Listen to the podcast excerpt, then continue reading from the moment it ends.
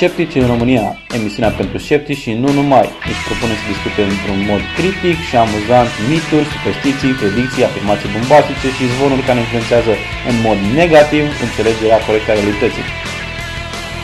Noi nu criticăm persoane, criticăm idei, pentru că atunci când pare incredibil, de ce mai multe ori nu este adevărat. Sceptici în România. Hai și gândește alături de noi.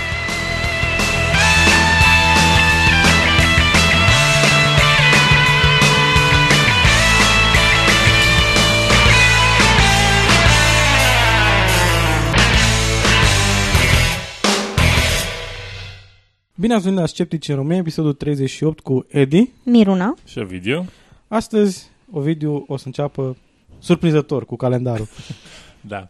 În uh, 9 aprilie 1981, jurnalul Nature a publicat cel mai lung nume științific din istorie.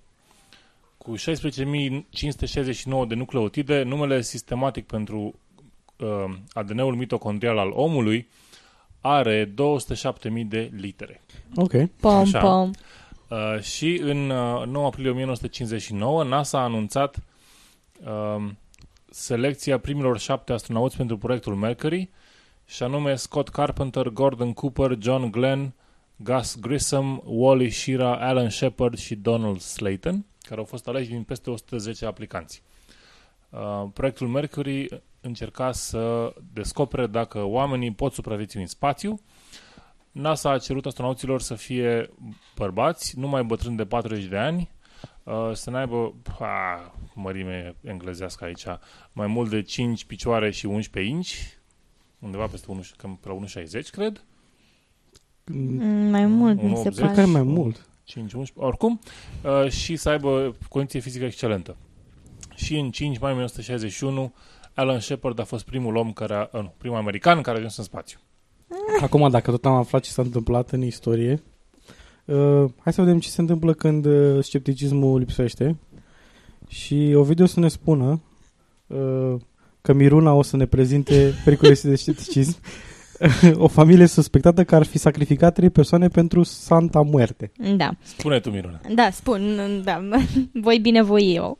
Uh, Procurorii mexicani investigează o familie săracă dintr-un orășel din apropierea graniței cu Statele Unite. Uh, Familia este suspectată că ar fi omorât trei persoane într-un ritual religios.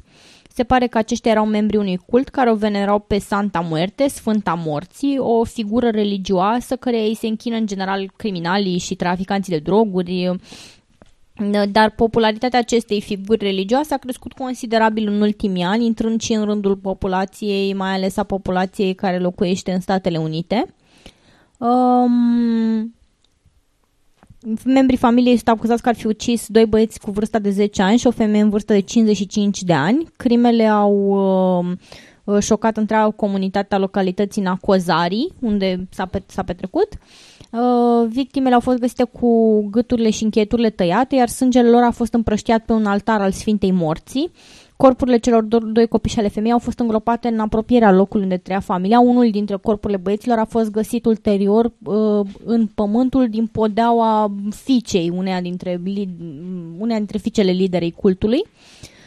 Când primul băiat de 10 ani a dispărut, în iulie 2010, autoritățile nu au avut motive să suspecteze că ar fi vorba de o crimă. Acesta a mai fusese plecat la mm, cerșit și uh, poliția nu, nu a luat în considerare posibilitatea ca acesta să fi pățit ceva, dar când uh, al doilea băiat de 10 ani a dispărut, uh, autoritățile au re- realizat că cei doi petreceau foarte mult timp în uh, compania unei femei pe, ni- pe nume Silvia Meraz și a, iubit, a iubitului acesteia Eduardo Sanchez. Uh,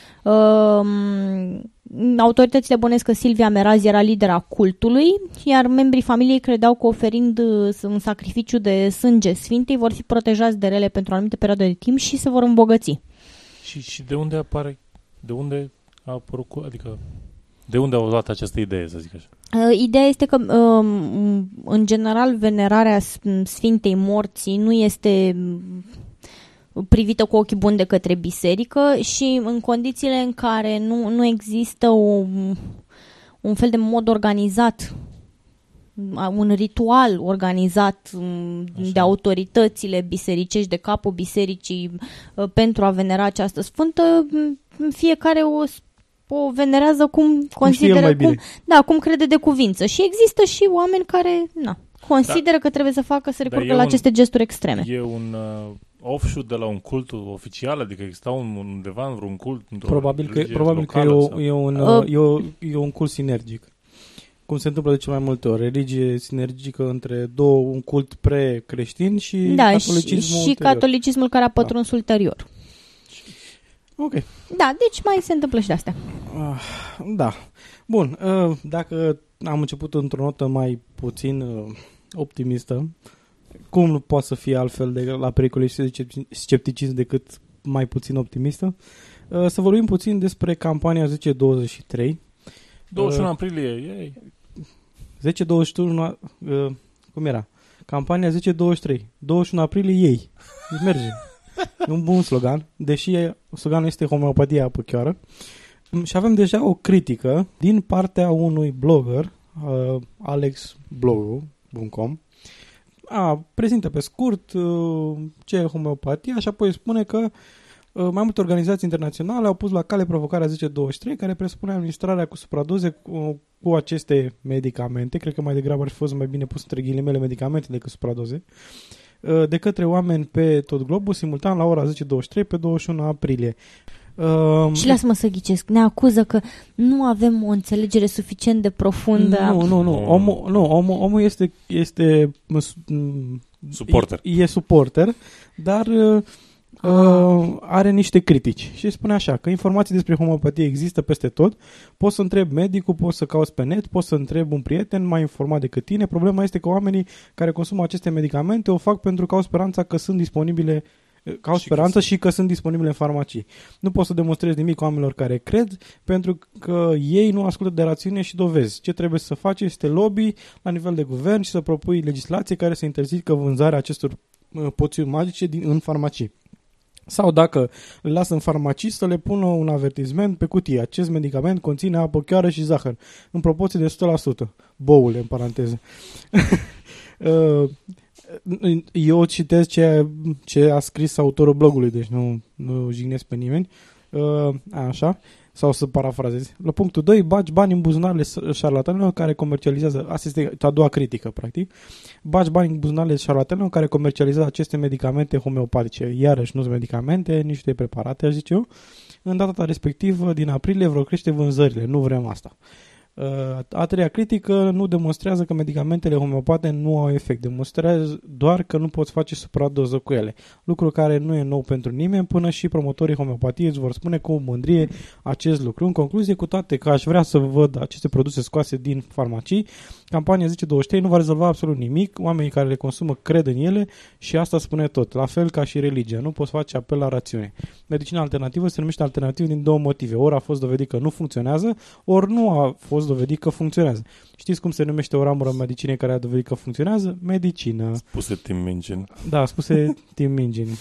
Uh, da, și eu am apucat să răspund uh, uh, acest, cu un comentariu la blogul lui, uh, un răspuns pe care vreau să-l redau pentru că uh, a existat o critică similară și în, uh, uh, în timpul campaniei de anul trecut sau pu- după ea. Și am spus așa, salut, sunt unul dintre organizatorii campaniei 1023 în România și vreau să-ți răspund aici direct pe blog pe puncte. 1. Da, există informații, problema este că sunt mulți care cred că homeopatie este fitoterapie. Lucru total fals. Adică cred că se bazează pe plante. Majoritatea celor indeciși au tot, sau total necunoscători în ceea ce privește homeopatia, după ce aud ce pretinde de fapt homeopatia, sunt, convinși, sunt ferm convinși că nu-și vor arunca banii pe geam și ajung la inform- să se informeze și să informeze pe alții despre ce este în fapt homeopatia. Profilul homeopaților, profitul homeopaților se bazează în imensă măsură pe ignoranța cumpărătorilor. Legat de cei care cred, nu e la fel cu orice cre- n- uh, nu e la fel cu orice ce am scris aici? A, era o întrebare, de aia nu avea sens. Legat de cei ce cred, nu e la fel cu orice fel de credințe ilogice, indiferent despre ce e vorba. Adică cei care cred, automat cred și asta este. Așa, deci nu e neapărat o chestie specifică homeopatiei. Ce e mai rău este, cei, că, este că cei care sunt creduli fac victime în rândul celor ignoranți. Unul din exemple dureroase este glori, uh, cazul Gloriei Thomas, o fetiță care a murit de la o exemă la vârsta de doar 9 luni, pentru că părinții ei au insistat să o trateze, fie sunt între ghilimele, homeopat. Am dat și un link acolo, cazuri sunt multiple, bla bla bla bla bla. Uh, Puteți să citiți la notele asociate. La punctul 2, legat de creșterea vânzărilor. În Anglia, spitalul legal de homeopatie finanțat din fonduri publice, i-au fost, spitalului i-au fost uh, sistate finanțările publice în urma campaniei 1023 de anul trecut și a dezbatelor care le-a, pe care le-a stârnit. Efectul pe termen lung al campaniei 1023 la noi sperăm să fie în aceeași notă de descreșterea popularității acestei aurel ce se pretinde medicina. O ușoară creștere a vânzărilor pe fondul unor cheltuieli din partea noastră în acea zi e un preț minor pentru a reduce vânzările ulterioare și popularitatea. Aș zice eu, am uitat să comentez că n-am treabă cu vânzările cât am treabă cu uh, promovarea unei aiureli. Și la punctul 3, e normal că nu poți face supradoză cu homeopate, nu ai de la ce. Homeopatii se mai laudă că nu există efecte secundare la homeopate. E și normal din moment ce nu are nici măcar efecte primare. Și automat, da, suntem conștienți de problemă că na, uh, și tehnicile retorice folosite de homeopați și momentan avem o idee cu care încercăm, o sperăm că vom da un răspuns destul de interesant și memorabil. Și vreau să mai adaug, um, bine, știu că în general pentru sceptici este aberant să dai exemple personale și bă, povestiri, dar cred că este relevant pentru că eu așa m-am convins în perioada în care nu eram, nu descoperisem scepticismul științific, uh, nu știam ce e homeopatia, îmi imaginam că e pe bază de plante. Până când am aflat întâmplător, am dat peste un blog unde se explica care sunt principiile homeopatiei și am rămas cu gura căscată, în ciuda faptului că n- încă nu aveam o gândire critică bazată pe uh, metoda științifică și pe cercetarea științifică și pe știință în general, pur și simplu cantitatea de aberație pe care am citit în acel moment m-a, m-a, m-a, m-a șocat atât de tare încât nu m-am Da. mai putut atinge în viața mea de nimic care era homeopat. Adică Da, mi- James, mi- Randi, James Randi are aceeași șir de, de explică care sunt principiile homeopatiei și le spune pe rând în timp ce ea la început o supradoză de homeopate și spune că toate principiile homeopatiei sunt uh, din ce în ce mai aberante. da, De, da. Și adevărul este că odată ce a scurs, că este și în uh, clipul uh, care l-am, uh, pe care l-am, l-am uh, tradus anul trecut și am, l-am pregătit pentru campania 1023, o, o porțiune în care se explică tocmai chestia asta, ce sunt ce, care sunt principiile homeopatiei, pentru că multă lume nu știe despre ce e vorba și are impresia că a, e o chestie bazată pe Da, plante. e naturistă, e naturistă exact, și exact. în clipa, țin minte, mi-aduc aminte foarte clar, a fost atât de șocant pentru mine, a fost pentru prima oară când mi-am dat seama c- cât de mult poți fi prostit dacă nu te informezi. Țin minte că după ce am citit toată explicația principiilor homeopate, am, efectiv am simțit cum ar fi scuipat în față și ar fi scris prost pe fruntea mea. Nici nu mi-a venit să cred că am dat vreodată banii pe așa ceva și aveam acasă sirop de tuse homeopat Da. și tot felul de preparate de genul ăsta. Odată și odată tot trebuie să introducem rubrica aia, ce, în ce prostie am crezut.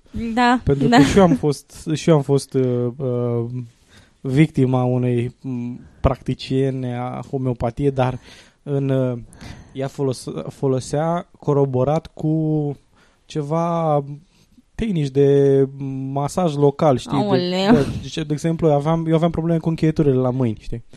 Și ea băga o sesiune de aia de masaj așa viguros la încheietura cu pricina. Uh, aveam niște excrescențe între nu, ligamente, nu contează, e irrelevant. Și a zis că ok, bun, și să te duci să iei, uite, și ei Arnica și Montana și uh, mai era una Belladonna și mai era încă o prostie. Și câți bani Și ai aruncat pe toate aceste am aruncat, preparate? am aruncat un, am luat un rând din ăsta de m, rahaturi de genul ăsta și după aia mi-am dat seama uh, odată am uitat să iau biluțele cu pricina și am sesizat că nu e nicio diferență în felul în care mă simt. Deci, m, după ce am fost la sesiunea de masaj local și așa, cu, avea probabil un antiinflamator, ceva de genul ăsta, când, că îmi Da. dădea cu ceva înainte pe, pe mână. Și uh, după aia mi-am dat seama, bă, dar ceva nu e în regulă, adică nu mă simt la Deci, fel deci de n-ar bine. trebui să... m- Și, și am făcut, fără să-i spun ei, am făcut un experiment, pentru că întotdeauna am fost genul de persoană care nu ia așa Lucrurile de gata. Lucrurile de gata, da. Și am fost un pic curios și am zis, ia să opresc o săptămână să nu mai iau biluțele. Și mă, m-am dus în continuare la asta. Asta mă întreba dacă mi-a luat ăla. Zic, da, nu știu problemă. Dacă se vede că uite, aici nu știu ce, că e, nu e așa mare nodulul care e la... Da, da, e da. La, Mhm, zic, bun. Și după aia mi-am dat eu seama că e o aiureală fără margini. Bun, Da, și uh, o vorbim să, din nou o de să- 10-23, da.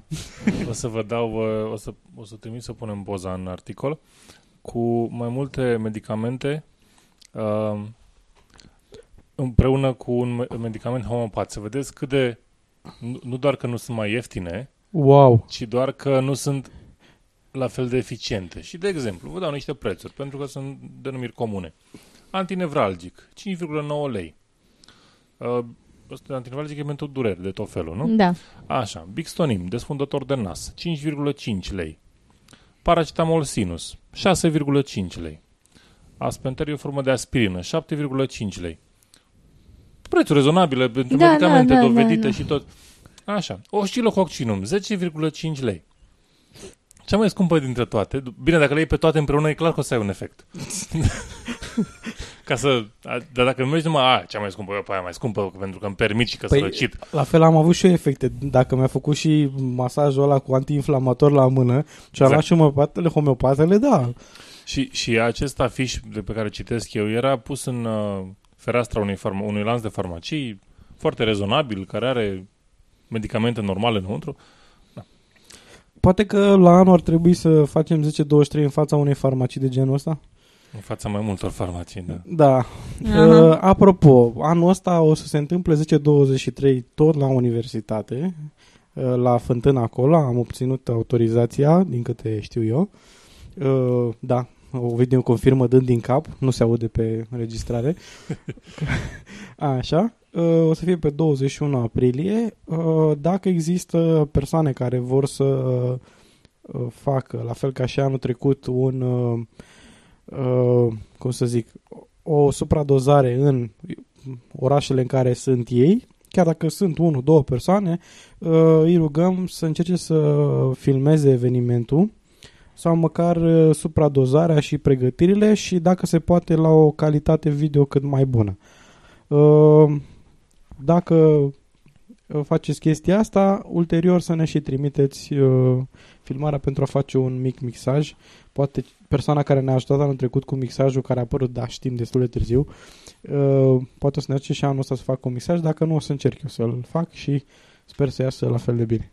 Ok, bun, trecem la următorul subiect. Uh, un subiect foarte scurt. Am spus anul, uh, am spus anul trecut. Nu anul trecut.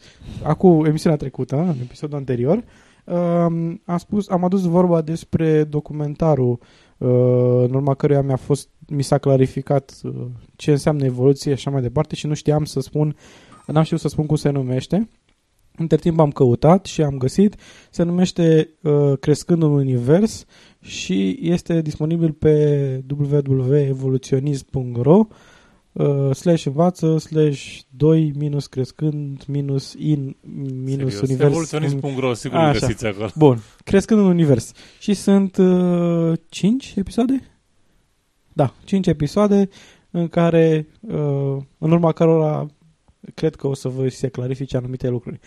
Uh, în caz că erați curioși. Bun, următorul subiect uh, ne-l prezintă uh, Miruna și o să ne spună despre nitriți și nitrați de la Aqua Carpatica. Da, ne, ne distrăm iară cu publicitate foarte pompoasă uh, și în acest episod uh, avem un astfel de caz. Este cel al uh, nou lansatei. De fapt, ea există de mai multă vreme, dar acum s-a făcut cu adevărat uh, campania, s-a dat drumul campaniei de promovare de foarte puțină vreme. Uh, poate fi văzută această campanie de promovare peste tot pe, în pliante pe care le primești în magazine, pe televizor, la radio, în presa scrisă. Despre ce e vorba? Uh, această apă minerală lansată pe piață, Aqua Carpatica, um, normal că are nevoie de promovare și trebuie să se promoveze prin ceva prin care se distinge de celelalte ape minerale de pe piață. Uh, și se prezintă ca fiind cea mai pură. Bineînțeles că pentru a te convinge cu adev- și pentru a convinge cu adevărat consumatorul, ce trebuie să faci? Trebuie să, să, să-i fie frică de altceva, da? Și produsul tău este soluția pentru acea frică. În mod evident. Exact. Și așa că bagi o frică de nitrați, nitrați care sunt foarte periculoși, te, te, te omoară direct. Într-adevăr, ei nitrații în sine uh, sunt niște, uh, sunt o substanță care este solubilă în apă la temperatură și presiune standard. Uh, sunt larg folosiți ca fertilizatori în agricultură, sunt foarte buni în acest scop. Uh, dar uh, se pot infiltra în apar în legume, în uh, evident, în produsele pe care le consum și în apă. Ei se găsesc în apă în mod normal. Pot avea un efect negativ asupra organismului uman, într-adevăr, în concentrații foarte mari și în special asupra corpului copiilor.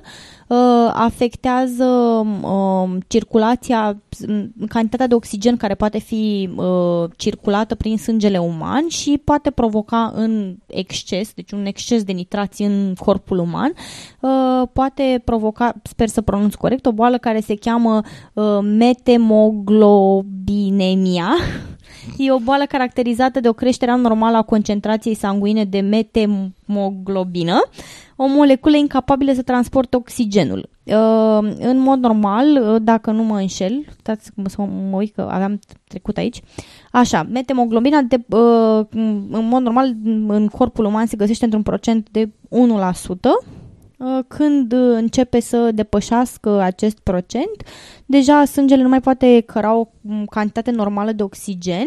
Uh, un simptom al acestei boli este cianoza uh, pielii, sânge brun, care nu revine la starea normală prin expunere la oxigen, Uh, alte simptome sunt anxietate și confuzie, iar la copiii mici uh, se produce un lucru care este cunoscut, o boală care este, mă rog, un simptom de fapt, care este cunoscut ca uh, Blue Baby Syndrome.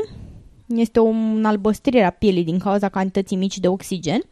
Bun, acum că am aflat ce fac nitrații pe bune atunci când sunt în concentrații foarte mari în organismul uman, Trebuie să aflăm că, uh, de asemenea trebuie să, să spun ascultătorilor că um, există un standard al, al cantității de nitrați care poate fi conținută în ape, în apele care sunt vândute spre consum.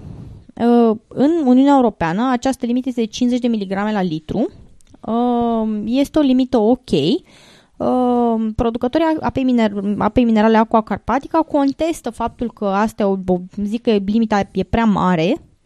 Uh, bun, să zicem că s-ar impune o limită mai mică de 50 de miligrame pe litru. În Statele Unite, care sunt cunoscute, autoritățile americane sunt cunoscute ca fiind mult mai dure în privința standardelor uh, la medicamente, la alimente și așa mai departe, Uh, limita este de 10 mg la litru. Trebuie spus că și la 10 mg la litru majoritatea apelor minerale, conform unei analize LAREX care a fost realizată de evenimentul zilei pentru un articol care a apărut în ziar, se încadrează în acești 10 mg la litru. Deci și dacă ar fi să impui, impui cel mai dur standard, un standard recunoscut la nivel mondial, e, e un standardul care apare la Central, of, uh, Central for Disease Control and Prevention, CDC-ul. Uh-huh. Și acel standard ar fi respectat de majoritatea apelor minerale care sunt comercializate, a marilor branduri de apă minerală care sunt comercializate pe piața din România. Uh, oricum, toate respectă acest uh, acest da, standard, da, nimeni nu încalcă legea, este cu mult respectat, adică se încadrează pe undeva, cele, cele mai mult au vreo 8 miligrame la litru, deci oricum e foarte mică cantitatea. Și de asemenea, cei de la Aqua Carpatica insistă că trebuie trecută cantitatea de nitrați pe, pe toate ambalajele. Ce contează? Adică e o aberație, se încadrează în limitele normale, altfel nu ți-ai putea vinde apa sau dacă te-ar prinde că vinzi o apă care nu respectă normele europene, îți dau amendă, da, te, primești... te obligă să respecti standardele. Și depinde, depinde cât, de, cât de multe abați. Dacă exact. te abați foarte mult, e posibil să-ți retragă licența de... Licența de comercializare, da. Exact. da. Și Bun. Nu, nu numai că poate să-ți dea niște amenzi să te saturi bine de tot, și să și, să și închidă firma cu niște amenzi de dimensiuni mari sau să nu, nu mai poți să mai produci nimic. Adică interesul tău de comerciant este să vinzi, da. nu să încalci legea ca nesimțitul. Bun, deci în afară de faptul că majoritatea apelor minerale sunt ok, din punctul ăsta de vedere respectă legea și pretenția lor de a trece conținutul de nitrați, ok să zicem, treci conținutul de nitrați. Din moment ce oricum toată lumea respectă legea, nu văd ce sens are dar mă rog, trecem și peste chestia, să zicem că trecem pe etichetă. Mi se pare foarte amuzant că în anumite, pe alocuri în reclamele Aqua Carpatica apare faptul că are concentrație 0,0% nitrați. Uh, insinuând sau sugerând faptul că de fapt nu ar conține deloc nitrați. Asta este o aberație. Din câte am citit eu și m-am informat, uh, specialiștii în uh, nutriție spun că nu prea ex- nu, po- nu pot să existe ape minerale îmbuteliate care să nu conțină deloc nitrați. Uh, și aqua carpatica conține nitrați, 0,8 mg la litru. 0,8 sau 0,08? Cum era? Nu, 0,8. Uh, e 0,8. Verificăm. Scrie aici pe... pe uh, am primit într-un magazin uh, pliantul lor, da, 0,8. 0,8. Mi-am făcut temele, lasă-mă în pace. E mă aproape bruiez 1 aici. pisici. Păi, normal că este, dar problema, e șmecheria care este? Ei, în loc să zică pe unele dintre reclame faptul că totuși au o cantitate, într-adevăr, foarte mică de nitrați, deși mai există un brand care e, e foarte aproape, uh, este Dorna, izvorul alb. Sunt aceiași companii. nu. Nu, nu, nu, nu, nu, nu, îmi cer scuze, am făcut o greșeală. Uh, nu, dar mă, în, a- în afară de faptul că practic te mint, ei ce, ei ce au făcut? Uh, au schimbat cantitatea efectivă, miligramele, cu procentul.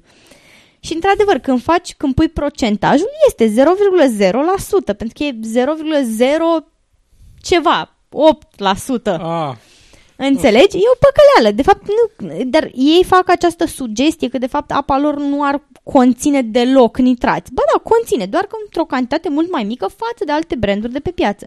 Ceea ce oricum este irelevant, pentru că acea cantitate este inofensivă. Și, și pot să menționez și care este buletinul de analize APA Nova din data de 5 a 3 a 2012 în piața publică Berceni 4,62 mg pe litru nitrați. Adică ceva mai bine decât unele din uh, apele minerale am- îmbuteliate. toată lumea să vină să-și apă de la Bercen de aici. De- Da, Deci, în e- Apa Berceni. Nova face asta pentru că arăta da, că, normal. că ceea ce circulă prin țevile publice este ok. Da, Și sunt, evident. publi- sunt informații publice pe, pe site-ul APA Nova. Și mai este ceva foarte amuzant, uh, în afară de faptul că m, cam minte consumatorul pe față sau măcar îl induce în eroare ca să fim mai m, cu bun simț, uh, de asemenea încalcă această, m, reclamele la această nouă apă minerală, încă încalcă codul de reglementare în audiovizual uh, pentru că fac comparație cu alte produse.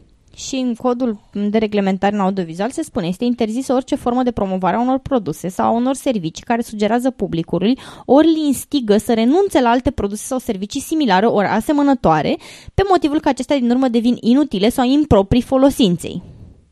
Bine, nu cred că trebuie, trebuie, nu trebuie Din- să le numească exact, să zică apa ceva sau... Eu ți-am citit exact ce scrie. Da, e interpretabil, așa e. Scrie că nu ar trebui să insinuezi că alte produse devin inutile, ori ei asta fac prin faptul că spun că Asta fac face acest orice reclamă care zice, de exemplu, uh, ai reclamă la, la detergent.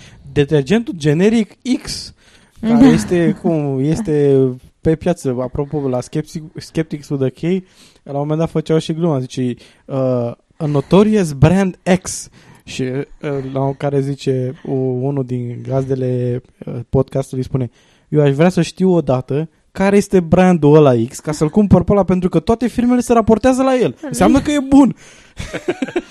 Da, deci e, e, bine, pe mine oricum m-am, m-am furiat foarte tare toată, toată chestia asta pentru că o recunosc ca o mare farsă de, de, de marketing. Este un, uh, un, o manevră ieftină care e folosită de majoritatea producătorilor de orice, dar mă, mă supără foarte tare pentru că induce o nouă frică paranoică de ceva ce se află în apa ta, în mâncarea ta, în tot ceea ce consumi. Vrei să zic ceva de frică paranoică? Vă amintiți subiectul nostru de în, în care uh, se spunea că copiii sunt răpiți pentru a li se recolta organe și așa? Oh, da. Așa, bun.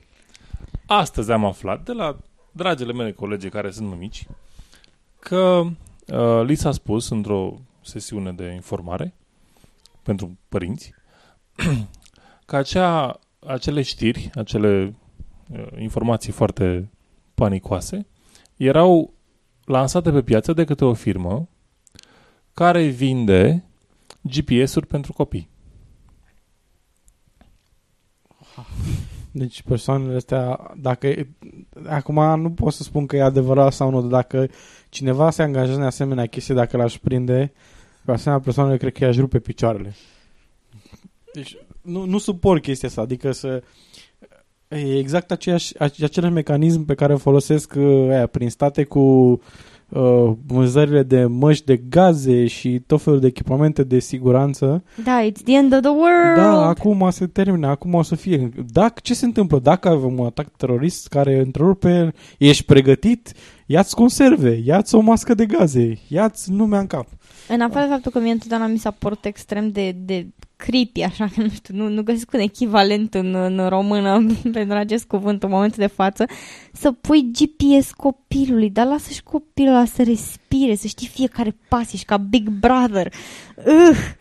Nu, dar uh, oricât de... În afară de faptul că copilul ajunge la un moment dat la o anumită vârstă în care se prinde că tu îl urmărești prin GPS și când ți l-a, ți l-a aruncat într-un tomberon și pleacă la vreo trei ore de distracție până tot orașul, de te lasă pe tine panicat și transpirat acasă căutând prin tomberon copilul. Nu, ideea este că, dacă vă amintiți, noi și, noi și cei care aveau un pic de spirit critic ziceau, băi, dar dați-ne și nouă un exemplu, o persoană care zău la poliție, Exact. exact. zic că copilul meu a Exact. dispărut și nu știu ce. Nu exista niciun exemplu, ci doar o, o întreagă poveste. Cred că era pe Facebook, pornise o... Da, da, A da. da. pornit pe de pe internet, pe Facebook, nu știu da. ce. Oricum, așa. Eu știu că în perioada aia am fost la un medic, aveam, na, pentru un control, nu contează de, de ce natură, și medicul mi-a spus mie că dacă am auzit chestia asta, că se rupesc copii, și la care eu, în momentul ăla, mi-am dat seama ce caut eu la medicul ăsta. Da, ok, asta, gata, nu mai zic altceva. Bun. Dar, dar dacă tot am vorbit despre medici, hai să vorbim despre autism și de vaccinuri. Nu că ar fi vreo legătură între ele. Dar mințile unora este. De exemplu, normal, trebuie să-și dea cu părerea o celebritate Yay, într-un mediu în care celebritățile! nu este absolut niciun fel pregătit și o să vedeți mai încolo cum ne spune. Este vorba de Donald Trump, uh, persoana aia mm, oarecum agasantă cu, Cu multe afaceri și cu cu reality multe show. af- și cu un reality You're show. fired. Da, ceva de genul ăsta. Articolul zice în felul următor. Măgurul Donald Trump a declarat că, persona, că personal crede cu tărie în legătura dintre vaccinuri și autism cu ocazia Zilei Mondiale a Autismului. Într-un interviu pentru Fox News, el a explicat că o serie de observații personale l-au făcut să tragă concluzia că monstruozitatea vaccinării copiilor este cea care duce la autism. Subiectul mi-a devenit destul de familiar. Am o teorie și este o teorie în care mulți oameni cred și ea se leagă de vaccinări. Nu ne-am mai confruntat niciodată cu astfel de fenomen. A devenit un fel de epidemie. Numărul cazurilor a crescut foarte mult în ultimii 10 ani și chiar în ultimii 2 ani. Și știi, duci un copil atât de mic la un cabinet, un cabinetul unui doctor care îi face foarte multe vaccinuri deodată. Eu nu mă împotrivă vaccinelor, dar cred că dacă le faci pe toată odată de, uh, și două luni mai târziu copilul nu mai e același. Cunosc cazuri, a declarat vedeta de reality, show- reality TV. Când i s-a atras atenția că nu există nicio legătură dovedită între vaccinul și autism, Trump a declarat că afirmația lui este controversată, dar a adăugat că lui nu-i pasă. Evident. Și a povestit cazul unei persoane care a lucrat pentru el recent, deci exemplu personal, de, evident. Avea un copil frumos, fără nicio grijă și deodată se duc să-l, și îl vaccinează și se dă o doză monstru de vaccin, a văzut dimensiunea acelui vaccin, parcă îl pompează, dimensiunea lui e îngrozitoare și bagă tot acel vaccin într-un corp atât de mic și o lună mai târziu deodată copilul este diferit. Eu cred cu tărie că asta este explicația. Deci, evident, exemplu personal, ce crede el, un, un personaj care e total total rupt de domeniul medicinei, dar își dă cu părerea și, evident, are importanță că doar toată lumea crede pe Donald Trump pentru că el vorbește la televizor. Și Nu, dar pe, automat- mi- pe mine și mă automat, amuză... pentru că dacă, dacă, un, dacă un om de afaceri vorbește despre medicină, toată lumea trebuie să-l creadă. Dacă un arhitect se pune să, să, să te trateze la, la doctor, toată lumea zice, "Nu, e normal, doar, numai că- dacă e vedetă. Cred că trebuie să uh, menționăm că este Fox News, adică nu sunt cea mai... Da, da, în afară, în afară de faptul că interesant Fox că News... moderator, interesant că moderatorul i-a atras atenția că nu este da, asta conexiune. A fost Deci- uimit. Da, și apropo, există un, un, în uh, finalul articolului se spune așa că uh, aproximativ uh, 20 de studii în uh, apărute recent uh, inclusiv unul de la Centers for Disease Control, au găsit că nu există nicio legătură între autism și vaccinuri. Uh, De fapt, CDC-ul a găsit că uh, a descoperit că m, copiii care dezvoltă autism sau m, na, forme de autism au avut o expunere mai mică la vaccinuri uh, care conțin mercur. Uh, motivul care se dă că ar fi de fapt mecanismul prin care uh, se lucrează. Deși uh, Donald Trump susținea că e vorba că sunt multe vaccinuri deodată. Da, Da. Eu nu înțeleg, în America nu există un calendar de vaccinări? Ba da, există. Și cum adică se dau multe vaccinuri odată? A, e vorba... MMR. Adică trei odată în A, fiecare un vale- singur vaccin? Nu, Da, sunt- dar el a nu, aflat nu, că, e nu, stai pen- puțin, probabil da, a în- aflat că sunt pentru trei boli diferite deodată și Bine, nu, dar cu, cu trivalentul m, reore se mai pune și antipolio în calendarul de vaccinare. În același, Concomitent, în același da. moment. Concomitent, da. Ok, deci două înțepături. Da, Păi da, dar unii Extraordinar. pentru trei boli. Tot e una, e trei în unul, ca șamponul. E, da, da, trei în trei, unul. trei în Sau- unul ca o pastă de dinți Sau ca, cunoscută. da, exact, da. Și trebuie menționat, după părerea mea, e că trebuie să adă- adăugăm chestia asta. Nu cred că poate fi refer- repetată suficient de mult. Tot acest scandal cu vaccinările și legătura dintre vaccinări și autism Da. a apărut după publicarea în The Lancet în 1998 a unui articol de către Andrew Wakefield uh, în care el pretindea că ar, ar fi descoperit o legătură între vaccinări și um, autism și creșterea cazului de, au- numărului, numărului de cazuri de autism. Uh, ulterior, în 2010, când uh, lucrarea lui a fost, când studiul lui a fost retras, uh, s-a, s-a descoperit că Wakefield, de fapt, fusese plătit de către o uh, compa- de către un avocat care uh, dădea în judecată uh, companiile producătoare de vaccinuri. Deci e- exista Da, e- clar un motiv pentru care Wakefield și uh, i-a fost retrasă și licența medicală. Da, uh, toată istoria studiului e destul de complicată și uh, nu neapărat complicată, ci uh, stârnește foarte multe uh, evident, în lumea conspirației, uh, orice dovadă împotriva cazului tău este dovadă pentru cauza ta și cum? Inițial studiul a fost, uh, n-a fost reprodus. A doua oară s-a demonstrat că nu era în regulă ce au făcut pe acolo, nu, nu era corect ce s-a întâmplat, apoi s-a descoperit că era, uh, erau ceva suspiciuni de uh, fraudă cu intenție, apoi, uh, bine, când s-a retras articolul, înainte de retragerea articolului, coautorii, au fost câțiva coautori care s-au retras, au spus că nu vor să mai fie asociați cu, art- cu respectiva lucrare.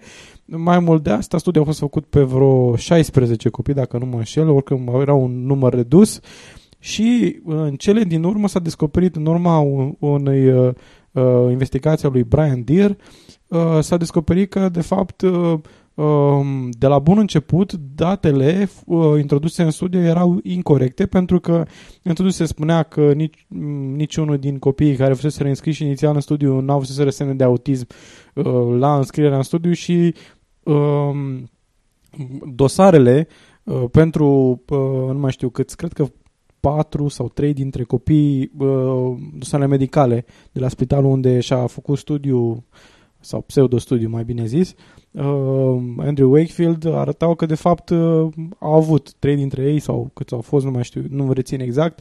Uh, am vorbit într-un episod anterior, căutați Brian Deere uh, Wakefield Investigation și o să găsiți. Uh, mai mult de asta, uh, Brian Deere a căutat părinții persoanelor, uh, părinții copiilor implicați și au spus, uh, au confirmat lucrurile astea, deci nu erau. Deci sunt destul de multe lucruri la mijloc și până la urmă uh, creșterea numărului de cazuri de autism este datorată în foarte mare măsură schimbării definiției ce înseamnă uh, spectru autism. Ok, cam atâta de zis, dar pe scurt. Trei erori logice. 1. Argumentul din falsă autoritate. Uh, Donald Trump nu este medic. Al doilea, părerea personală uh, și crede cu tărie. Cu tărie, dacă nu credea cu tărie, nu cred că eram convinsă. Eventual dar... cu vodcă, dar nu contează. Și a treia exemplu personal, evident, o anecdotă personală pe care nu este în stare Știe să... el un caz. Da, exact. Și eu știu cât un caz din fiecare. Da, eu știu un caz de o persoană care după ce a vorbit la telefon, l-a călcat mașina. Cred că din cauza că vorbești la telefon te calcă mașina. Nu mai vorbesc niciodată la telefon pe stradă, gata. Bun, dar acum, Mirona, am auzit că, apropo de stradă și lume și așa mai departe, am auzit, am auzit că ne spui ceva de ora pământului. Da, de ora pământului um, a fost um, a fost ora Pământului, a trecut ora Pământului, a fost un, o, o clipă a Pământului, dar s-a dus. Glumesc, desigur, uh, ca în fiecare an, în ultima sâmbătă din uh, luna martie, milioane de oameni, instituții și companii au stins luminile timp de o oră, alăturându-se celui mai mare eveniment de mediu, uh, Earth Hour. Um, World Wildlife Fund, organizația care a inițiat mișcarea Earth Hour în anul 2007, uh, a reușit să um, adune 5200 de orașe din peste 135 de țări care s-au alăturat pentru a stinge lumina Uh, în anul 2011, uh, răspândind un mesaj puternic privind impactul negativ pe care viața noastră de zi cu zi are asupra planetei și asupra resurselor naturale. E un eveniment care mie mi se pare foarte frumos. Pentru prima oară în acest an uh, a existat un astronaut care s-a alăturat evenimentului și de asemenea l-a putut urmări din spațiu. Uh, și în afară de asta, foarte mulți oameni au fost, chiar dacă în sine stingerea luminii timp de o oră nu nu are un impact foarte mare asupra mediului, uh, este important pentru că atrage atenția uh, ne atrage atenția că ar trebui să avem mai multă grijă cu felul în care consumăm resursele și dacă nu avem nevoie de ceva, de exemplu de un bec aprins într-o cameră, putem să-l stingem și vom avea o mică contribuție. Da, uh, mai mult de asta e posibil ca... Au existat foarte multe discuții legate de ora Pământului chiar și anul trecut, dar și anul ăsta, din câte știu eu, uh, pentru că e posibil ca tocmai acest eveniment să creeze anumite probleme. De ce? Pentru că dacă sincronizezi decup... decuplarea nu e așa problematică, dar dacă sincronizezi cuplarea, ridicarea în sarcină mai multor consumatori, asta e posibil să facă o încărcare foarte mare pe uh, linia de înaltă tensiune către uh, furnizorul de energie electrică și e posibil să supraîncarci în mod brusc uh, circuitul și să provoci pagube, pur și simplu. Păi nu pagube, zic pentru eu, că... păi nu, pa, pa, produci pagube pentru distribuitori și pentru consumatori, da, dar pentru, da, exact. pentru natură, pentru că îi lași și mai mult fără, fără curent. Da, ok. pentru eu, natură eu faci un lucru bun. Eu n-am okay. participat anul ăsta pentru că am avut cu o săptămână înainte uh, Earth Half a Day, în care n-a fost curent. Ți s-a luat curentul de la de electrică de sau la, ceva? Da, și am considerat că am făcut uh, partea mea pentru Earth Hour. The quotient. Și, și bănuiesc, bănuiesc că ar putea să fie unul din motivele pentru care uh, un, un articol din Realitatea spune că în, uh, în ora Pământului România consuma mai multă energie decât uh, Uh, uh, cu o săptămână înainte la același interval orar. Nu, n-a, fost da. în, n-a fost într-o sămbătă, dar am avut o seară romantică cu lumânări, adică da, ok, frumos, bun. Man. Dar mai mult de asta, uh, de ce am vrut să discutăm despre subiectul ăsta? Pe lângă faptul că, na, ok, bla bla bla, une, une persoane par putea să ne acuze că suntem uh, uh, adepții religiei verzi și prostii de genul ăsta. Nu, nu e cazul. Chiar vrem să spunem un lucru foarte simplu. Articolul de, uh, de pe realitatea care se numește Made in Romania, am consumat mai multă energie de ora pământului, uh, spune niște lucruri foarte interesante care ar trebui luate cu un pic coles de doză de scepticism. Sâmbătă seara, controlele românilor s-au învârtit chiar mai mult în comparație cu același interval orar din weekendul trecut. Semn că nu prea ne pasă de campaniile ecologice, fie ele internaționale. În primul rând, uh, o comparație în uh, relativă la un interval orar uh, cu o săptămână înainte nu poate să releve mare lucru. Poate să releve decât o diferență între aceste intervale orare. Posibil ca diferența să fie din cauza că înainte cu o săptămână s-a luat pe undeva curentul, au fost ceva probleme sau au fost anumite evenimente sau au fost altceva, dar mai mult de asta trebuie să avem în vedere faptul că cu o săptămână înainte, intervalul orar 17, 18 sau 19, 20 sau ce interval orar este, nu este același uh, din zi, raportat la zi, la cel din săptămâna cu uh, ora Pământului. Pentru că între timp s-a schimbat, s-a trecut la ora de vară. Deci, mai mult, da, e posibil să fie și aici un, uh, o diferență. Um, E adevărat că e posibil ca diferența să lucreze chiar în favoarea uh, orei Pământului, pentru că intervalul orar în care se întâmpla înainte, uh, s-ar fi întâmplat înainte evenimentul, ar fi fost mai înspre partea întunecată a zilei. Da, mai, mai seara. Dar, întrebarea, în, dar problema se pune în felul următor. Nu poți să scoți o medie sau o comparație leg- dintr-o singură dată. Ar trebui făcută o comparație. O medie. O, o medie multianuală legată de perioada respectivă, să zicem, în uh, să zicem, în ultima, ultimele două săptămâni din mai și primele două din... Exact, din, a, Uh, din aprilie. uh, scuze, din, de, martie, din martie și, din aprilie. aprilie. Da. Uh, cred că mai indus în cred că la început ai spus că mai, dar nu, nu sunt sigur. Oricum nu contează, ca să fie relevant. Și ca să fie relevant pentru respectivul interval orar, ar trebui să ai grijă și la ajustările astea de fus orar și așa mai departe. Deci nu e chiar așa de simplu. Și ce e foarte interesant este că la sfârșit ultimul paragraf, ca în orice articol de presă care uh, își dă seama că dă niște informații total aiurea, uh, se corectează, dar titlul nu e corectat. Creșterea consumului poate fi pusă pe seama fenomenul meteorologiei, susțin reprezentații Transelectrica. Și de ce nu-i credem? Întrebarea Probabil dacă... din cauza că trebuia să punem ceva pe pagina de internet Bine, pe dar articol. m- măcar să sperăm că um, uh, în ciuda acestui articol cu informații um, interpretate greșit, să, să nu, informații nule ca inf- Întrebarea Mă rog, e dacă să- Valens să- Electrica s-a gândit că a trecut, s-a schimbat ora cu o săptămână înainte, măcar așa ca și idee. Nu, dar da, să sperăm măcar că i-a făcut pe român să se simtă un pic mai prost și a convins să mai stingă din când în când luminile prin casă dacă n-au nevoie de ele. Da, ok. Bun. Și uh, dacă tot vorbim de natură, o să vorbim de ginkgo biloba. Da. Uh, am găsit pe, pe Hot News un, uh, un articol al lui Vlad Mixich, Mi- Mixich, cred că se zice corect așa, așa, în care povestește despre uh, Gink, n-ai, Ginkgo biloba. Ginkgo. Ginkgo, așa e. Cu Go. Așa. Uh, Jinx go biloba. Esența este în felul următor. În 2002, premierul Adrian Năstase făcea scandal pentru că un medicament bază de plante folosit în principal pentru tratamentul bolii Alzheimer se află în topul medicamentelor compensate, generând anual cheltuieli de peste 100 miliarde de lei vechi. Asta uh, pentru că erau compensate. Și Adrian Năstase a spus să dau bani pe medicamente cu nume de discotecă. Așa a spus. nu putea Năstase, să Năstase pronunț. devine unul dintre oamenii mei preferați. Încă două, trei Da, afirmații bine. de astea. Bine, nu cred că avea vreo legătură cu dacă știa sau nu despre ce e vorba, doar că avea un nume ciudat. Dar el a fost în discoteca Jingo Biloba? Sau? Sună destul de ok pentru o discotecă. Adică. Da, eu mă Așa. duce la Ginkgo biloba. da, să un Ce pic. faci? Mergi în seara asta în Ginkgo Biloba? Yeah. Yeah. Mă duc în bambu. A, probabil că făcea referire la asta. Ai văzut? A, Așa. Dar s-a continuat. A, da. Și a zis, apoi a zis, nu, nu se mai poate continua așa. Dar s-a continuat. Și nu un an, doi, ci un deceniu. Specialiștii din Ministerul Sănătății au fost atunci atât de impresionați de furia primului ministru, încât au rec- decis reducerea subvenției pentru uh, Tanacanu, formă de ginkgo biloba, de la 65% la 50%.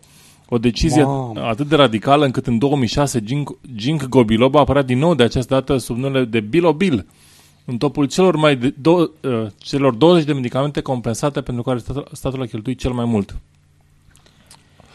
Ok, deci se cheltuiesc foarte mulți bani de la stat pe, uh, pe ginkgo biloba uh, și în, în principiu pentru a îi ajuta pe bolnavii de Alzheimer pentru a-i uh, susține în funcțiile cognitive și tot așa. În Marea Britanie a existat un raport al unui studiu, uh, al unui studiu britanic uh, prestigios numit NICE, cred că este National Link, nu mai știu ce, ce vine, nu mai știu ce vine NICE în UK. Nice. Da, NIC probabil că.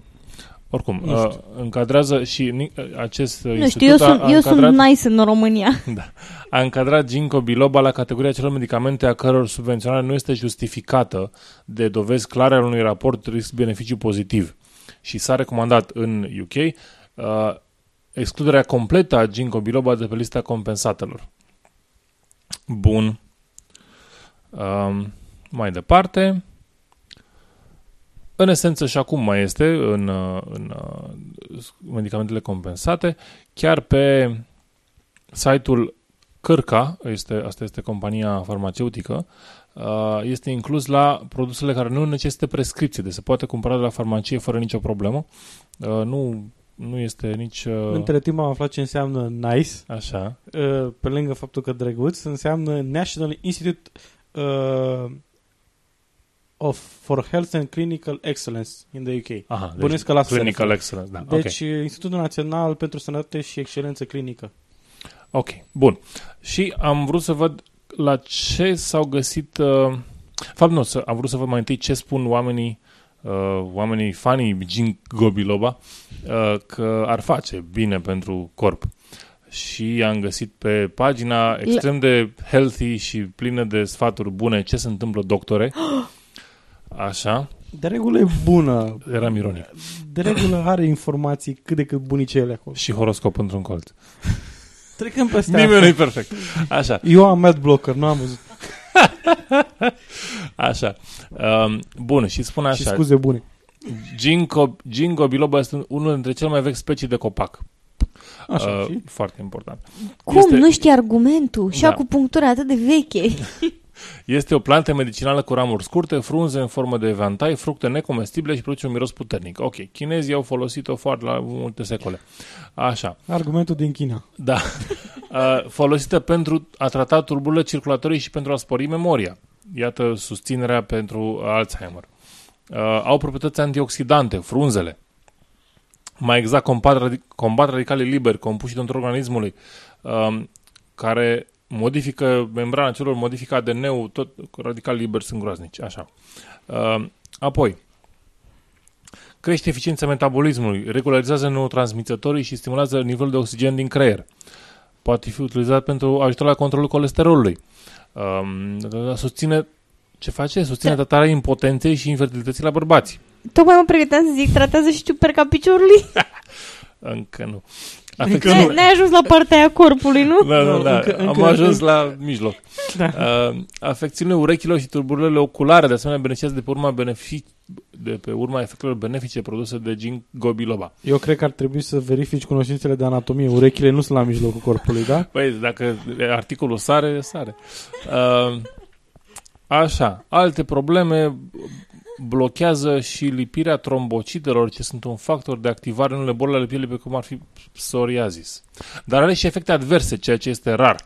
Adică se spune de ceva de Știi că- efecte adverse. Știi că psoriazisul este incurabil, nu?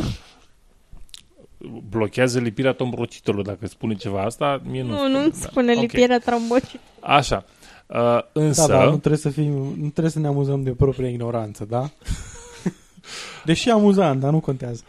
Așa, uh, am găsit însă o sursă care mă ducea, m-a trimis la un articol, un jur, în, un, uh, na, cum să zic, un uh, articol care menționa că o doză de 240 de miligrame o dată pe zi, uh, compusul se numește EGB761, este un uh, com- compus standardizat pentru, pentru studii, uh, pentru tratamentul pacienților care suferă de demență cu uh, funcții, cu probleme neuropsihiatrice, deci demență cu funcții neuropsihiatrice, uh, în 2010, cred, da, în 2010 s-a găsit o eficiență bună a ginkgo biloba pentru superior placebo uh, în tratamentul acestora și s-a găsit, s-a descoperit că le îmbunătățește calitatea vieții.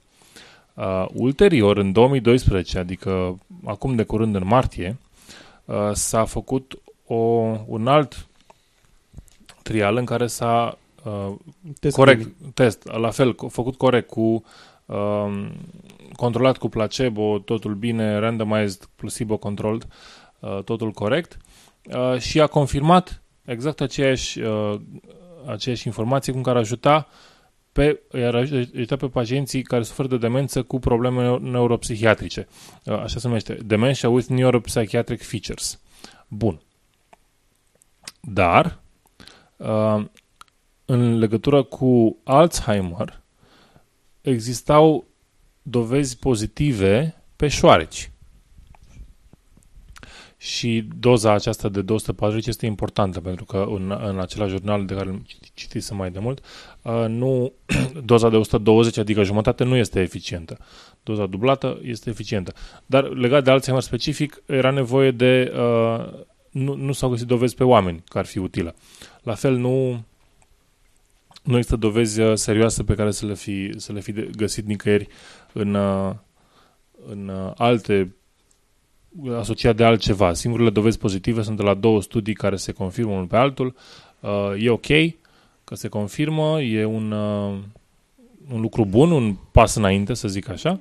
E un nu, punct pentru... un punct pentru ceva, însă nu cred că este suficient pentru a considera med- medicamentul cum să zic, nu doar că Da, util, nu, nu e pot util că e util, bun, am găsit niște funcții, îl putem folosi pentru asta, doar că poate ar fi bine să mai așteptăm niște studii, însă, în niciun caz să-l, să-l și subvenționăm doar așa, de dragul Și- șoarecelor care s-au Și în tratat de primul alții. rând că e, e foarte amuzant când în general în industria uh, farmaceutică serioasă, un medicament trece, în, adică întâi se fac studiile și apoi se comercializează medicamentul. Nu În- întâi se în comercializează medicamentul și după aia d- găsești și niște u- utilități.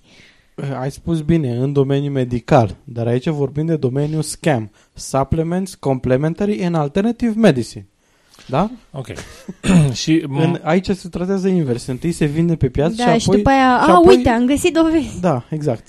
uh, mai avea, Vlad, uh, autorul articolului mai avea un, uh, o teorie. Uh, Uh, Stai, o, o singură chestie legată de da. eficiență. Uh, Steven Novella spune, uh, Steven Novella fiind gazda uh, Skeptics Guide to the Universe uh, și președintele uh, cum, uh, Societății Sceptice din New England, uh, a, spus, că, spun, a spus în repetate rânduri la podcast că uh, întotdeauna el judecă eficiența reală a unui medicament sau unui preparat uh, relativ la testele clinice inițiale uh, întotdeauna la jumătate față de performanțele pe care le pretinde. Deci dacă, să zicem, pretinde că în 80% din cazuri e așa, atunci el zice ok, uh, 40% înseamnă că este aproximativ la- pentru că apar, apar niște efecte um, apar niște efecte nu neapărat m, care vin din uh, reavoința oamenilor sau ceva de genul ăsta, ci sunt anumite efecte care fizic apar în, în studiu, în orice studiu științific, apar m, na, din cauza cifrelor mici, statistice, nu contează. Dar ideea este că, da, m, rămâne de văzut cât se menține, până la urmă, eficiența. Da, eficiența față de da, din placebo. studii. Da. Ok, scuze că te-am Așa. întrerupt. Ok. Și uh, autorul articolului mai avea o teorie cum că neretragerea uh, ginkgo biloba de pe lista medicamentelor compensate cu oricât ar fi ele compensate are legătură nu neapărat cu uh, știința și cât de util este acel medicament pentru diversi bolnavi, ci cât, cât pentru faptul că uh, este des prescris uh, pensionarilor care sunt o masă de vot destul de mare și astfel mai bine să fie mai ieftin, că uitați acolo, l-am păstrat pe listă, toată lumea e fericită. Da, decât Țineți să, minte că... decât să te chinui să le explici. Exact, decât, decât să treci cu asociația pensionarilor care zice aoleu, ne-a scos ginkgo biloba, apoi începe să mă doară capul imediat ce nu Ginkgo iau și biloba. tot așa. Da.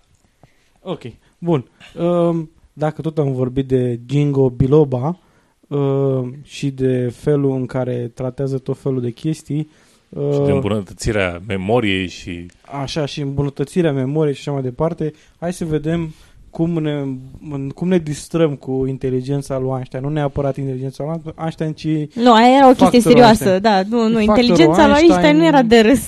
Așa, uh, dacă țineți minte, în episodul anterior uh, am încercat să răspundem foarte, foarte pe scurt uh, Unei ascultătoare. unei ascultătoare și a, a rămas ca Miruna să se documenteze. Miruna s-a documentat, Eu m-am documentat parțial, are vreau, puțin mai puțin păr în cap din câte văd, dar uh, o să vedem ce ne zice. Da, uh, vreau să-i mulțumesc ascultătoarei care a fost foarte drăguță să ne aducă acest subiect în atenție pentru că mi-a permis să vorbesc un pic despre um, domeniul acesta al psihologiei, cogniției, inteligenței, să, să facem un pic de informare științifică și, uh, și pe acest domeniu pe care îl abordăm relativ rar, cu excepția momentelor în care mai vorbim de ginkgo biloba.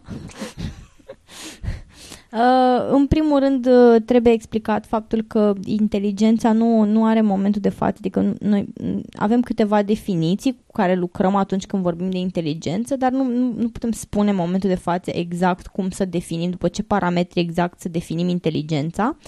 Uh, în, în mod general, inteligența, m, după înțelegerea noastră în momentul de față, este cel mai popular și uh, util măsurată prin uh, IQ, care este m, Intelligence Quotient, adică e un- e un coeficient de inteligență în traducere pe limba noastră.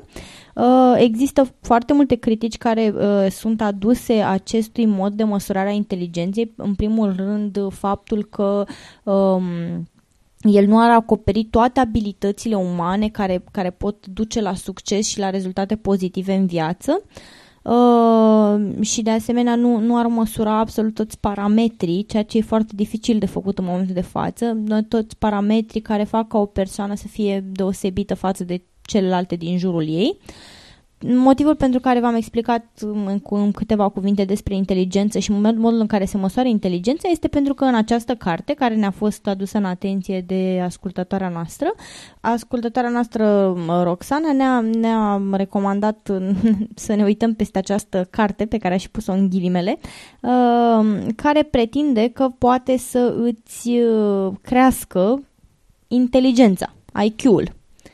Uh, și nu doar așa cu una, cu două, ci pe termen lung uh, îți face, de asemenea, această carte face o, o mulțime de alte promisiuni. Uh, mie mi s-a părut dubioasă încă din clipa în care am ajuns la citit promisiunile, care sunt undeva prin primele 10 pagini. Uh, promisiunile sunt atât de... sună atât de bine încât nu prea sună bine. Uh, ți se promite că uh, ai putea să-ți dezvolți memoria fotografică Ceea ce, să fim sinceri, ne-am uitat toți în, în cultura populară, am aflat uh, ce este această memorie fotografică, cred că nimeni n-ar zice nu să o aibă. Uh, o să discutăm un pic și despre asta. Uh, de asemenea, ți se mai promite că voi, vei putea să citești mai repede, să înveți mai ușor, să ai o memorie îmbunătățită, să ai rezolvări de geniu la unele probleme. Eu vreau să vreau să mi se spună și mie care este uh, parametrul obiectiv după care se măsoară ce înseamnă o rezolvare de geniu. Ce înseamnă asta? care e diferența între rezolvare? La probleme de matematică? Nu, la probleme, la unele probleme. Îți vine ideea sclipitoare în momentul, știi? Adică, Dar de unde știi de că... exemplu, încălzirea globală, o să ai soluția imediat după ce citești ah, cartea. Mân, ah, ok, ok, așa. Încredere în tine. Punctaje maxime, maxime la diferite teste vreau să-mi spună care test, să mă duc să le dau și eu după ce citesc această carte. Testul da. de permis. O stare totală de concentrare creatoare? Da, uh, apropo de concentrarea creatoare, folosesc termenul ăsta ca un fel de termen așa umbrelă pentru uh, starea aia în care te gândești foarte bine la o problemă și îți vine ideea și uh, construiești pe lângă ideea respectivă rezolvarea la problema pe care, să, o, să înțeleg care că, te bate la Să cap. înțeleg că tu ai citit fac despre factorul Einstein. Am citit un pic, dar uh, uh, avea nevoie de ibuprofen ca să continui. Așa, și uh, pe lângă toate aceste afirmații pompoase și promisiuni pompoase, bineînțeles că totul culminează cu să-ți sporești inteligența. Uh, v-am menționat ce este inteligența, că nu, nu putem spune în momentul de față cu exactitate ce înseamnă ea și cum să o măsurăm într-un mod eficient. Deci, în afară faptul că din acest punct de vedere afirmația este aberantă, trebuie spus foarte clar că după aceea în, în carte se afirmă că uh, autorul, autorii, de fapt sunt doi autori, uh, au o metodă dovedită de creșterea inteligenței pe termen lung. Nu există așa ceva. Nimeni nu a putut să dovedească poate crește inteligența într-un adult pe termen lung. Nu există așa ceva, nu există studii care să demonstreze lucrul ăsta. S-a încercat în repetate rânduri. Într-adevăr au fost unele studii care au reușit pe termen scurt ceva și de gen scurt, 15, 15 minute uh, să crească IQ-ul participanților din uh, grupul care era testat, dar IQ-ul lor a revenit la coeficientul, inițial. la coeficientul inițial după această perioadă scurtă uh, și din, din tot ce am citit eu nu am putut găsi decât un singur caz în care IQ-ul unor copii uh, a, a reușit să fie crescut oricum minimal cu 4 puncte cu patru puncte uh, și care, care a fost cazul. Este vorba despre Carol, uh, Carolina Abecedarian Project. A fost un experiment controlat care a fost uh, desfășurat în anul 1972 în Carolina de Nord, în Statele Unite, de către Frank Porter Graham, uh, de la a, nu, scuze, de, de către uh, Institutul pentru Dezvoltarea uh, Copilului uh, Frank Porter Graham, uh, care a, studi- a încercat să afle care ar fi beneficiile educației de, timpurii um, um, a copiilor săraci pentru a le îmbunătăți rezultatele școlare. Ideea care este? Um, în experiment au fost băgați 111 copii care s-au născut între 1972 și 1977. Um, dintre aceștia, 57 au, au primit cea mai bună îngrijire pentru copii posibilă, iar 54 au fost grupul de control.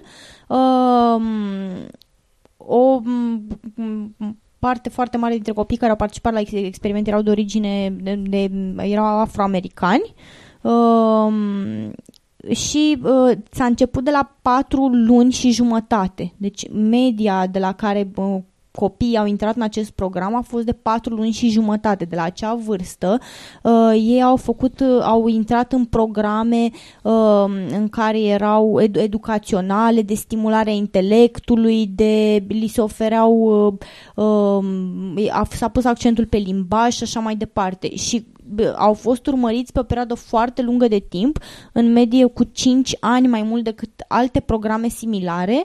Uh, rezultatele lor au fost uh, verificate până la vârsta de 21 de ani și în urma întregului program, care a început de la 4 luni și jumătate. Nici nu puteau, nici nu puteau să focalizeze privirea pe fețele mamelor lor când au intrat în acest program, au obținut o creștere a IQ-ului de 4 puncte, ceea ce este minimal, nici măcar n-ai sărit dintr-un anumit grup în altul. E 15 puncte diferența între grupuri, adică nu devii de la gifted, very gifted. Pur și simplu rămâi acolo, adică 4 puncte, nimica toată și este singurul proiect care s-a dovedit vreodată că ar fi produs o reală creștere de IQ pe termen lung. Și a se reține faptul că vârsta foarte fragedă înseamnă o plasticitate foarte mare a creierului. Deci dacă, dacă exact ce, cam ce spusesem data trecută, dacă baza uh, nu e destul de ridicată, multe, modificările ulterioare nu sunt. Dacă n-ai bază genetică suficientă, nu prea poți să faci mare lucru. Da, oricum, autorul susține că deși până în momentul de față nu a putut fi de demonstrat o creștere pe termen lung a IQ-ului în adulți, uh, uh, ce ar fi fost, face un, o comparație care mi se pare sincer ridicolă, uh, ce ar fi fost dacă primii piloți ar fi renunțat pentru că zborul lor nu a durat decât 12 minute. sau 12, 12 secunde. 12 secunde. Dar au zburat cu creierul? Uh, nu, nu... Nu, pro- problema este alta. Știința nu funcționează așa. Știința chiar, chiar nu funcționează după acești parametri. Adică nu, doar pentru că ceva s-a întâmplat temporar, nu poți să pornești de la premisa, a, clar, nu, se poate întâmpla, întâmpla și pe termen lung, așa că o să ofere o chestie absolut netestată și o să zică funcționează. Nu, e o analogie greșită. E, bine, majoritatea analogiilor sunt, sunt incorrecte, pentru că nu nu sunt uh, congruente, nu, sunt, nu, sunt, uh, nu se raportează exact una la cealaltă, iar aici e, e cu totul altceva, e, problema, e o problemă tehnică care... Mecanică de cunoștințe da, suficiente da, despre cum exact, se folosesc exact, motoarele. Care, care e clar că, că e posibil, adică era clar că e posibil să zbor din moment ce există păsări care zboară, există veverițe zburătoare care planează și poate să facă chestia asta numai cu niște extindere ale pielii, adică... Nu, dar pro- problema este alta. Eu nu contest că s-ar putea ca la un moment dat chiar să descoperim o metodă de creștere a IQ-ului pe termen lung. Dar în condițiile în care nu a fost nici măcar un studiu publicat care să demonstreze că acest lucru este și măcar posibil, să nu mai vorbim de a oferi o metodă completă care să-ți asigure creștere permanentă de IQ, este aberant ca tu să pretinzi așa ceva.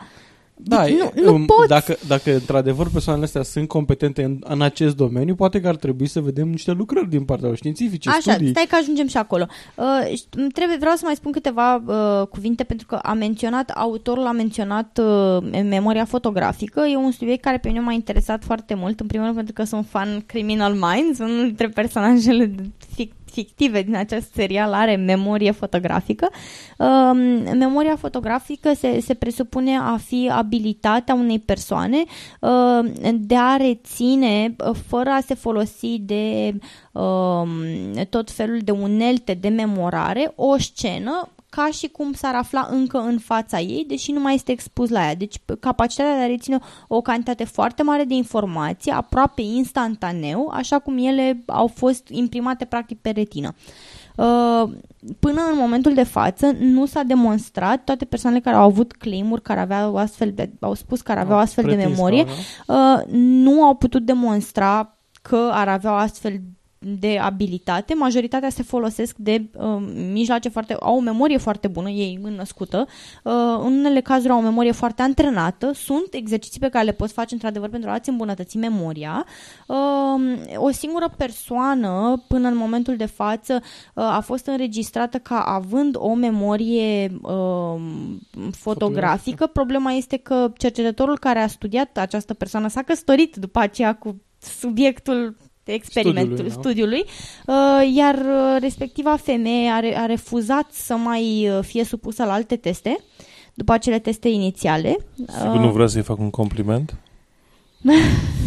Da, deci uh, a fost o chestie foarte dubioasă, cu siguranță nu se încadrează în parametri științifici. În mod normal, o persoană care face un claim atât de extraordinar ar trebui să vrea să fie supusă la toate testele pentru a demonstra că, într-adevăr, adică ar fi prima persoană din lume care s-ar demonstra că ar avea o astfel de memorie. Ar fi un lucru absolut excepțional și ar face-o pe ea o persoană excepțională și deosebită. Dar dacă ea nu-și dorește celebritatea, ce te împotrivești tu?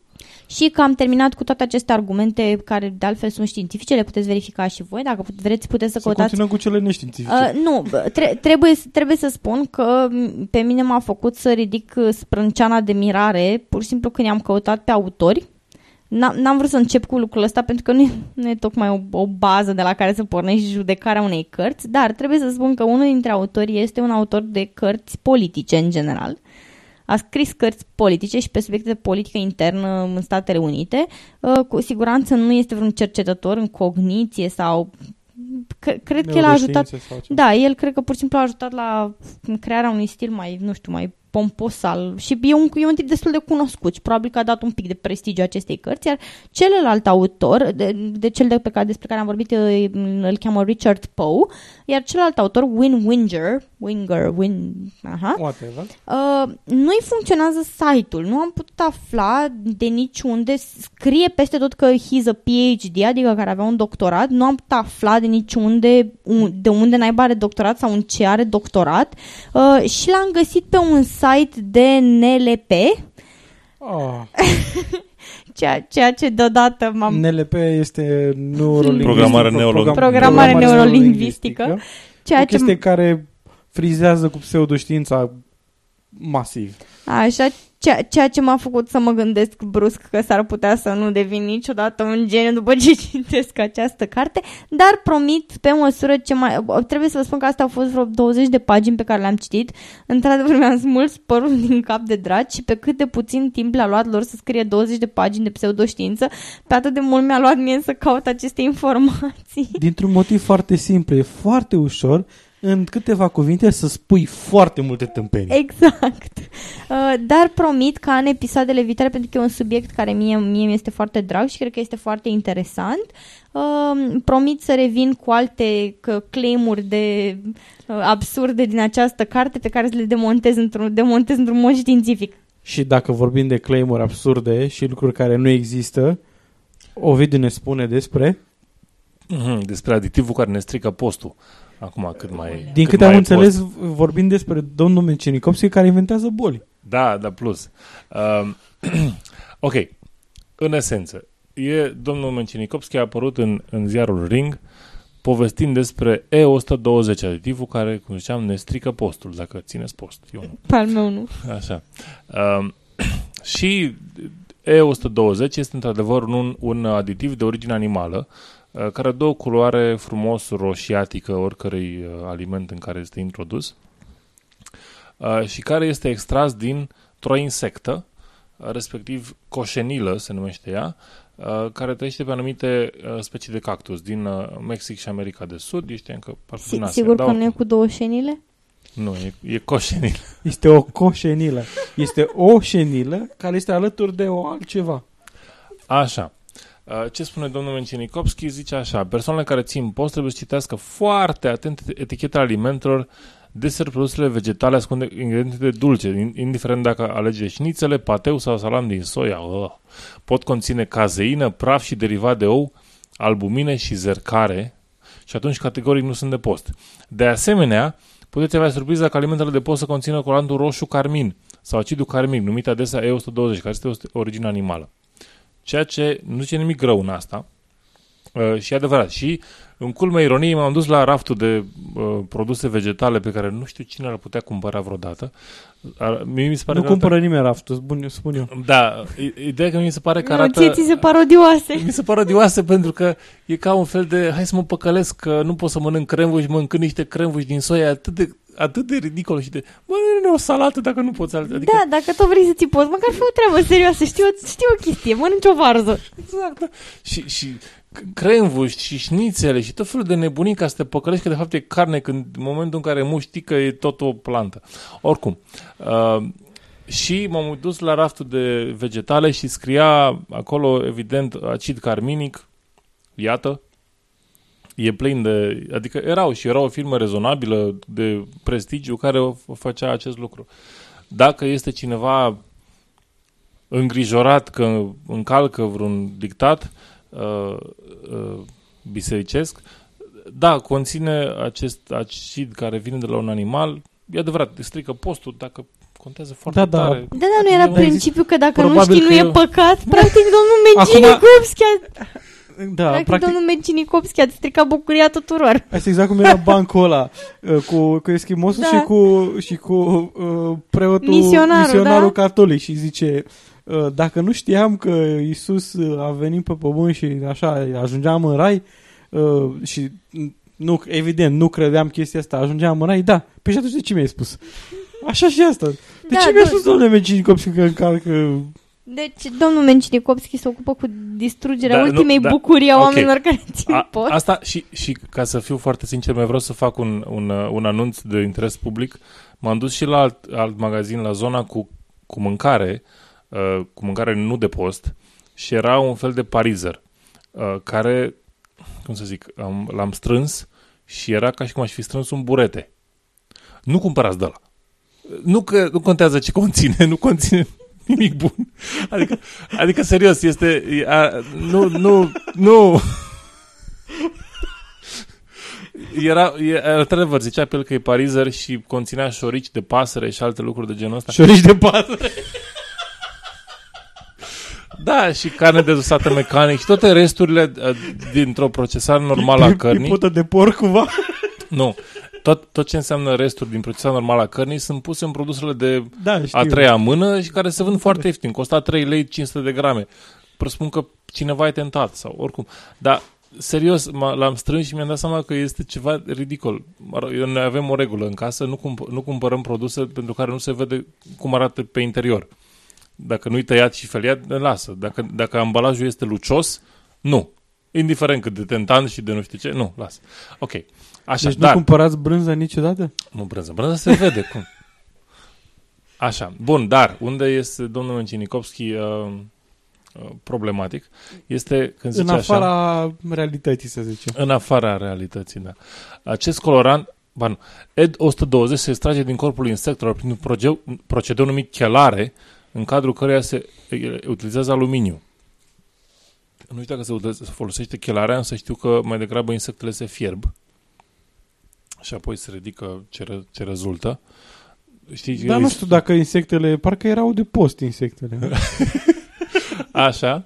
Uh, acest In, colorant... Insistai să ne oferi și această informație, nu de atât, dar de acum cred că o să încep să mă uit pe, pentru E120 și fără să țin post. A, da, dar pe bomboane, adică pe tot felul de lucruri care sunt roșii, să știi că e introdus. Ca și colorant. Dar E- ce contează, mă? e E o foarte proteina e tot proteină, nu contează de unde vine.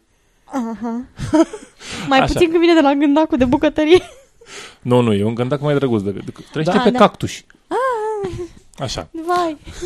așa. Dar trebuie evitat în alimentația copiilor pentru că dă boli neurologice, pentru, precum Alzheimer și Parkinson. La copii? La copii de Alzheimer. Greu de crezut. dar alergii, rinite, asm, hiperactivitate și deficiențe de concentrare. Bun. M-am dus și am căutat legat de Alzheimer, E120. Nicio legătură. M-am dus și am căutat legătură cu Parkinson. Am găsit o legătură. Există un om de știință pe nume Tom Parkinson care a studiat acest lucru.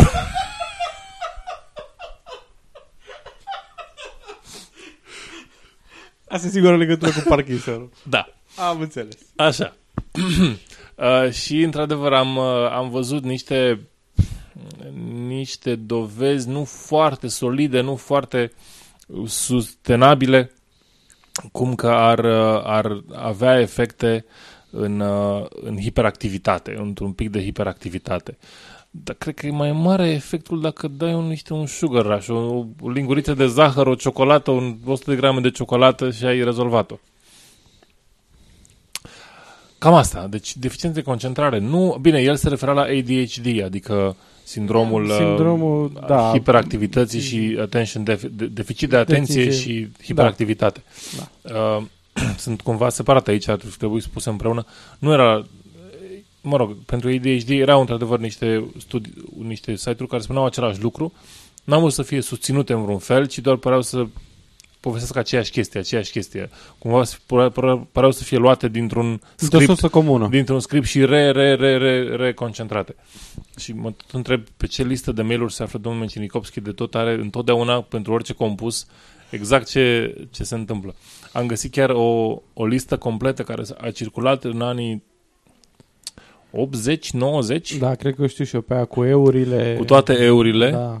care a, a ajuns în România doar prin 2000 cu toate eurile și cât de rele sunt ele și câte dau cancer și câte dau alte nenorociri și tot așa.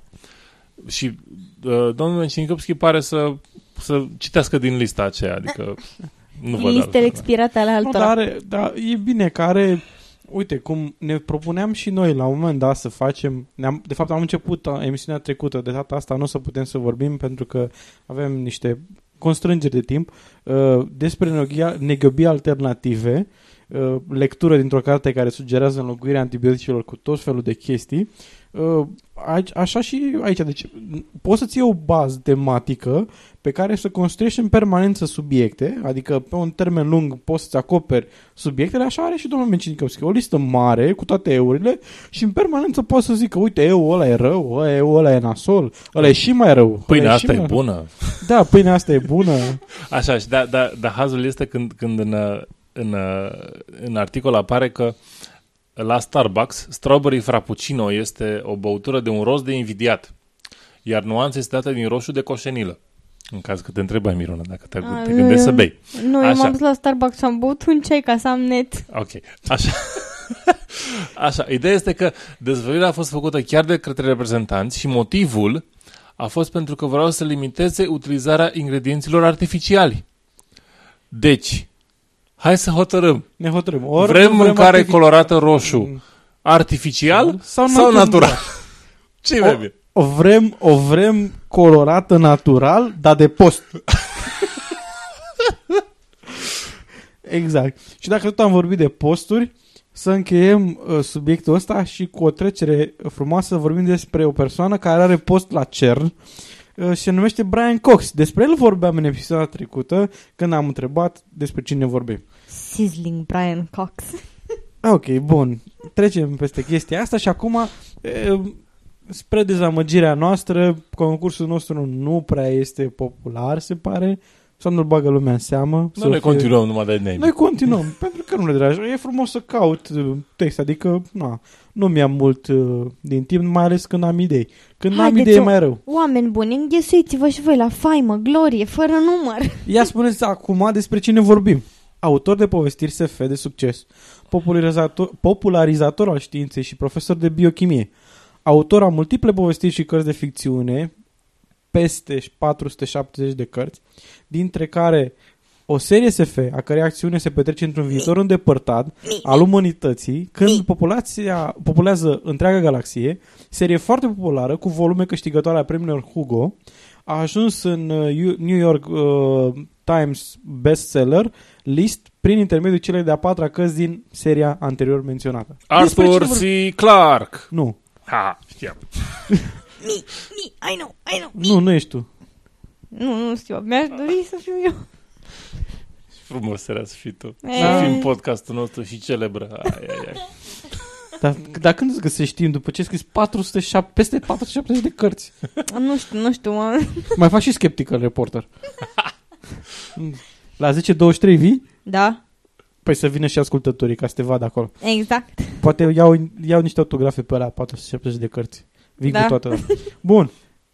Da, deci de data aceasta, Și autorul meu preferat. cine? Despre cine Asta vorbeam? despre- Da. Ah, bun. E Deci bine. puteți să dați un, mir- un mail Mironei pe ascuns și poate vă spune ca să Da, da, da, câștigați da. faimă și glorie. Sau puteți să căutați ușor, e simplu, e evident. Bun, uh, dar avem nevoie de un citat. Și citatul e următor. Nu e nicio rușine în a nu ști. Problema apare atunci când gândirea irațională și comportamentul auxiliar inundă vidul lăsat de necunoaștere. Neil deGrasse Tyson. Neil deGrasse Tyson! Ok. Bun. Și uh, ca de obicei încheiem cu anunțurile noastre clasice. Puteți să popularizați acest podcast pe Twitter, pe Dig, pe Facebook, pe Stumble Upon, pe chiar și pe iTunes cu o, re- o recenzie frumoasă. Puteți să puneți în status la Messenger. Puteți să faceți ce vreți voi numai să răspundeți informații despre asta și nu uitați să veniți la 1023, eventual luați legătura cu noi dacă vreți să participați la 1023 pe data de 21 aprilie. Yay! și, și, și să nu uităm să menționăm, pentru că până suntem publicați o să avem un nou comunicat de presă în care spunem alte lucruri interesante și uh, re, uh, Rere. rederanjăm societatea română de homeopatie. Să, Asta să sperăm să că sperăm. o să-i deranjăm într-un mod care să ne facă uh, plăcere și, Lasă- să ne, și lasă- să ne facă mesajul mai cunoscut la nivelul Lasă maselor. că dacă le crește tensiunea, poate să ia niște medicamente de ale lor homeopate ca să le mai scadă. Acestea fiind zise, au fost pentru voi Edi. Miruna? Și video. Rămâne sceptici și la reauzire.